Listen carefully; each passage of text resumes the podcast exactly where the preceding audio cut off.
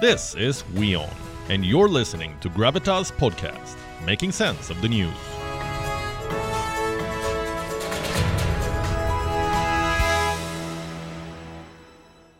ChatGPT, the sensational AI chatbot that's gone viral on the internet. Its human like conversation skills appalled netizens. In fact, upon its release last November, it was hailed as one of the most impressive technological in- innovations of the year. But the AI program has a dark side, which not many people know about.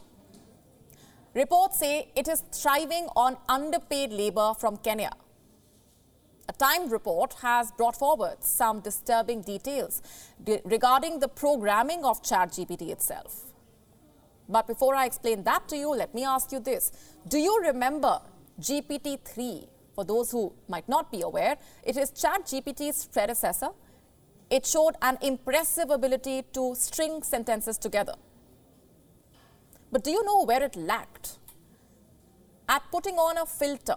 The chatbot was brilliant, but it often blurted out violent, sexist, and racist remarks.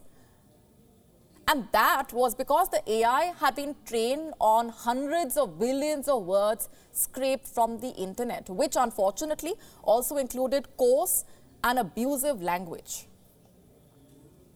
And this was something that ChatGPT's creator, OpenAI, did not want to repeat. And so it planned to design an additional AI powered safety mechanism. The premise was simple OpenAI would feed the examples of violence, hate speech, and sexual abuse, and the tool could learn to detect those forms of toxicity. That detector would be built into ChatGPT. It would check whether it was echoing the toxicity of its training data and filter it out before it reached the user. Now imagine the Herculean task of labeling all offensive words on the internet to set an example for the detector. Seems next to impossible, does it not? But it was actually carried out. OpenAI sent tens of thousands of snippets of text to an outsourcing firm in Kenya. Much of that text was pulled from the darkest recesses of the internet.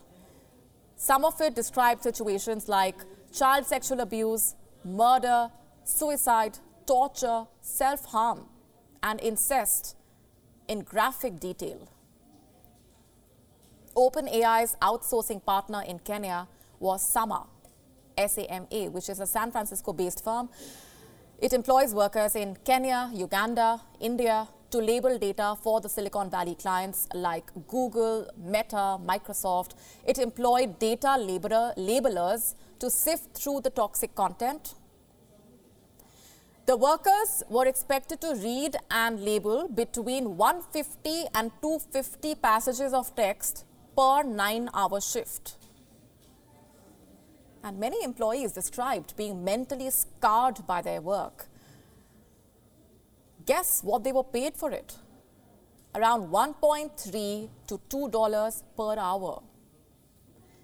You heard that right. The employees worked in precarious conditions.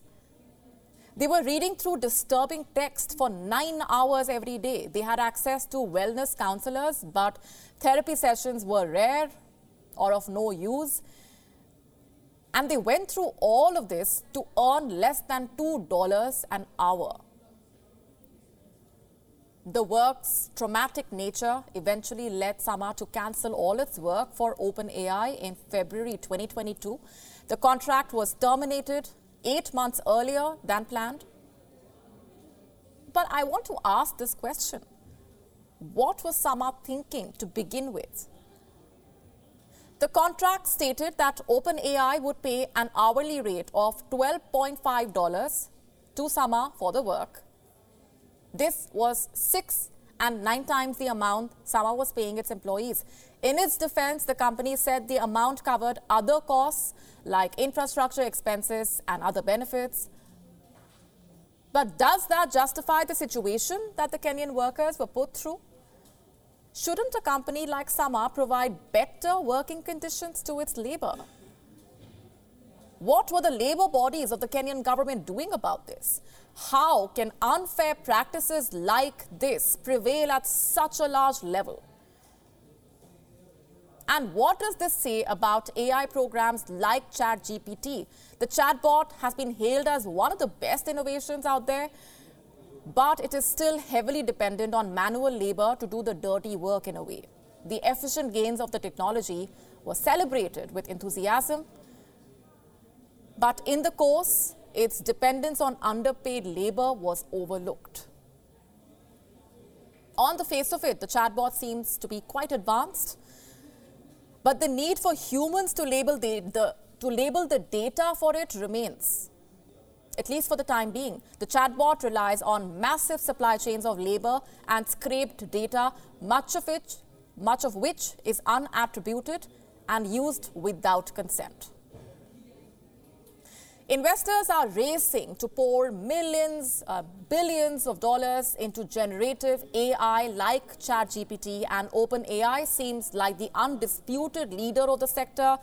But before it develops more artificial intelligence systems, maybe it should do something for actual human employees.